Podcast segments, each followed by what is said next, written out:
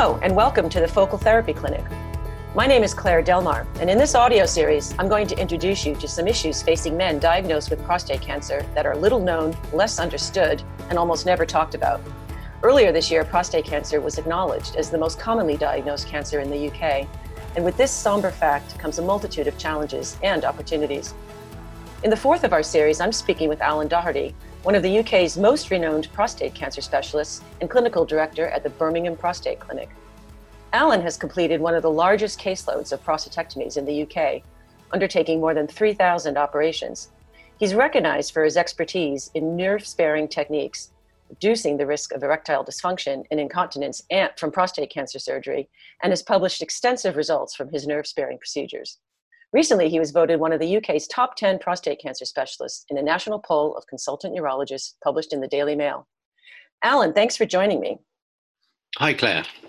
Wonderful to have you on, um, on our audio series. Um, I'm going to dive right in um, with a little bit of irony. I mean, having just described you as a leader and innovator in radical prostatectomies and other so-called invasive procedures, it's, it's it's kind of amusing that I've asked you to chat with me today about non-invasive procedures like focal therapy and active surveillance. So can you, can you tell me how you came to embrace focal therapy into the treatments that you offer your patients?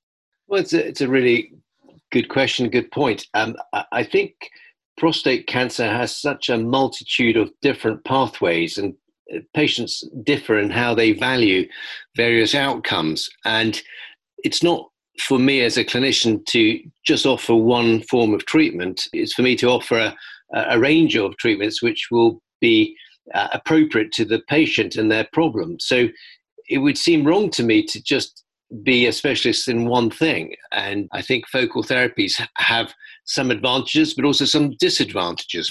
And why has focal therapy in your practice become more popular, if, if I could use that word? But do correct me if that's not the right word.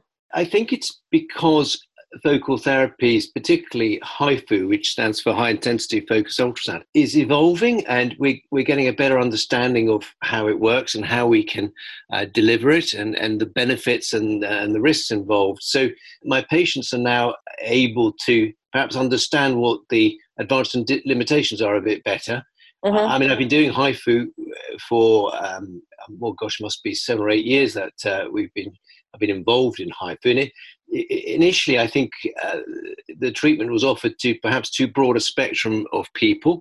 It mm-hmm. was before the day of MRI scanning, and we when we can now perhaps better identify where the cancer is. Mm-hmm. Um, and in, we used to treat the whole gland, um, and I think the disadvantage of that was that it did actually cause quite a few problems. So the early use of HIFU was perhaps not quite as good as we seem to have it now. Mm-hmm. So my enthusiasm has, has increased as we've got better understanding it. So better imaging has clearly led to, to better diagnostics and we can now see where prostate cancer lesions are and, and even measure how aggressive they are. Is that correct? Well, I think that's absolutely right. And, and I think the people who are enthusiasts of focal therapy do put a lot of value on the MRI scan. Of course, it's got to be a good MRI scan, and there are various levels of quality to an MRI scan. They, they assume that the machine's the machine and the answer is the answer. I think a, a, really high quality MRI scan where you can identify the, the higher grade cancer uh, does open up this whole chapter of focal therapy to allow it to sort of a pinpoint destruction of the cancer and yet not causing a lot of collateral damage, which is what essentially gives the side effects to most treatments. So, as well as opening up for focal therapy, it, it the better the MRI, the better we can see this cancer. It also opens up opportunities for active surveillance. Does doesn't that mean now that it's a real option for some men, and that you know we can literally watch them or survey them, as the term well, that, suggests, regularly and closely? Well, that's very true. Uh, and yet, you can also argue that if you have a treatment such as HIFU with very little uh, comorbidity, then w- why just watch a cancer go from a situation where it's not particularly dangerous to one where it is dangerous when you could alter the natural history and at worst delay the progression or at best cure them. Um, mm-hmm. So, uh, and I think people forget with active surveillance, the monitoring does involve quite a, a lot of you know, the reason it's called active surveillance because it's an active process. You, you have regular PSA blood tests, which of course can be stressful if the PSA is going up. You have numerous MRI scans, which can be expensive.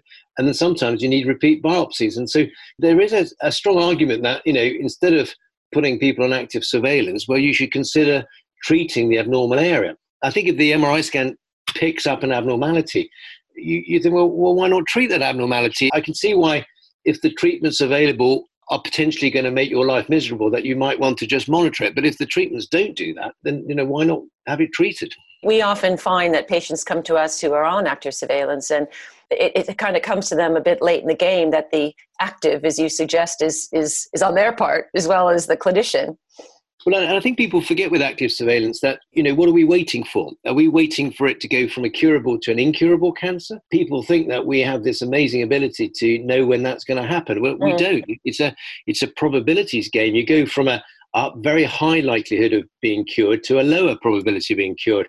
The question is, what percentage are you comfortable with? Are you comfortable with a 90% chance of being cured? Are you comfortable with a 70%? So, in other words, the higher the PSA goes, the lower the likelihood of you being cured is. So, it's all very well and good being monitored, but you have to understand the consequences of the monitoring and that the fact that it isn't quite as scientific as you might think. You know, it, this is very much a looking at a window of curability which is closing the longer you monitor it for.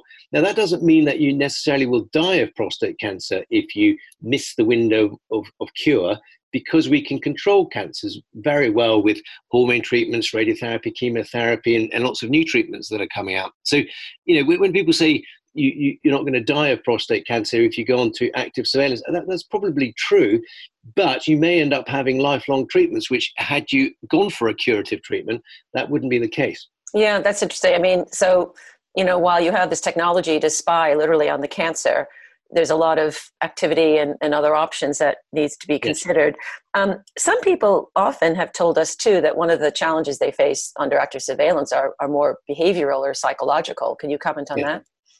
Oh yes, very much so. I, I, think the average time people can stomach uh, active surveillance is about two years. Uh, you know, really, has there been studies on that, or is that well, your observation? It, well, observation, but also from studies. So if you look at studies like the Protect trial, it's within the, the first two years that you tend to get that uh, that change. It's around two years where people just seem to have had enough of it, and they say, "Oh, fair enough. You know, let's have treatment." Um, So it's, it's, I suppose it's more observational than anything else. But certainly in the studies I've been involved with, I'm not surprised seeing patients at about two years saying, look, enough's enough, and the PSA's gone up and it's got into my head.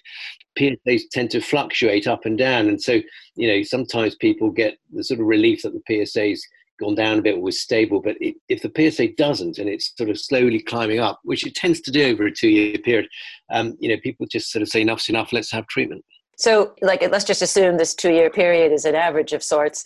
Would you say that there's a risk if you wait two years that you know the curative treatment that you mentioned might have to be more invasive? Is that something to warn um, those not, patients not, on yeah not only more invasive but also more prolonged uh, in that you've missed the opportunity to go for a curative intervention and instead you, are going for a sort of controlling uh, intervention. And of course i've never come across a cancer ever that's gone away um, and it tends to grow slowly and the, the question is what's the speed of progression? And so and nobody knows that for sure. So every now and then you're going to have someone who you thought was going to progress slowly who progresses more aggressively, mm. uh, and that's where this window of curability starts to close in terms of percentage likelihood of cure. So you will suggest to patients that focal therapy is a real alternative for active surveillance. That's very much my philosophy, which is if you are prepared to monitor it, then you know why wouldn't you want to go for a treatment that could potentially cure you and almost certainly will delay the progression of it uh, in that if you kill the majority of it that's surely going to be helpful. Mm-hmm. and do most of your patients agree with that and, and take that action? Most of my patients will sort of get that. There are patients who, who worry about HIFU partly because it's not widespreadly available. And i think um, as i mentioned at the beginning when it was used probably incorrectly and in, in, too widespread a fashion, um, it's made some people wary. Certainly, other urologists are a little bit wary of it. I think patients pick up on that. But I think the tide's changed. I think because of better imaging, as we said at the beginning, HIFU is going to become a bigger player. So, a slight um, shift from this, but picking up on on this whole idea of having to wait, and you know the, the psychological and the, the, the clinical aspects of that. How have the delays in the diagnostics and treatment for prostate cancer based on COVID nineteen in the last few months? How how have have those delays impacted your practice and your patients' treatment? I think uh, there are patients who were halfway along the diagnostic pathway and it all suddenly came to an end. And in that group, uh, you know, you, I've seen patients who have really got quite stressed by it because they they didn't get to the stage where we were able to tell them whether this was an aggressive tumor or not, uh, or if they did have an MRI scan and it suggested that it was aggressive, they weren't able to go and have the biopsies to confirm it. Mm-hmm. Um, so I think what's interesting is that a lot of patients won't have had their PSA blood test, and now, as you know, PSA is the way that we assess the risk of having prostate cancer. Mm-hmm. It's a sort of mm-hmm. it's a prostate health check in a way, mm-hmm. um, and the charities that used to do the PSA measurements, the GPs that would have done it as part of the sort of symptoms assessment, mm-hmm. and then the sort of, you know, the BUPA health checks or the health assessments, uh, they haven't been done. So there are probably uh, uh, people who just don't even know they've got a high PSA um, who will no doubt be found in the next few, few months or so. Mm-hmm. And I suspect that's quite a big cohort of people. So there's definitely had a big effect, uh, the COVID, and it's, and it's ongoing because the NHS is catching up now and I think that the whole process can be expensive for a self-funder if you include MRI scanning and biopsies and the like. So, are you optimistic that the NHS will be able to pick up some of this, or how would you advise somebody listening to this who has an early stage diagnosis and has been delayed? First of all, I think these sort of interviews are really helpful to patients to sort of understand the issues. And I think you've got to understand the issues and you've got to be very clear in what questions you're trying to ask when when you have a PSA blood test you know what what is it you want to know mm-hmm. uh, and then when you have an MRI scan well how are you going to act on it and mm-hmm. then when you have a biopsy what treatment are you likely to have or not have i mean if you think about it the active surveillance group shouldn't really exist because you know if you have an MRI scan that is normal, uh, you know, why are we biopsying them?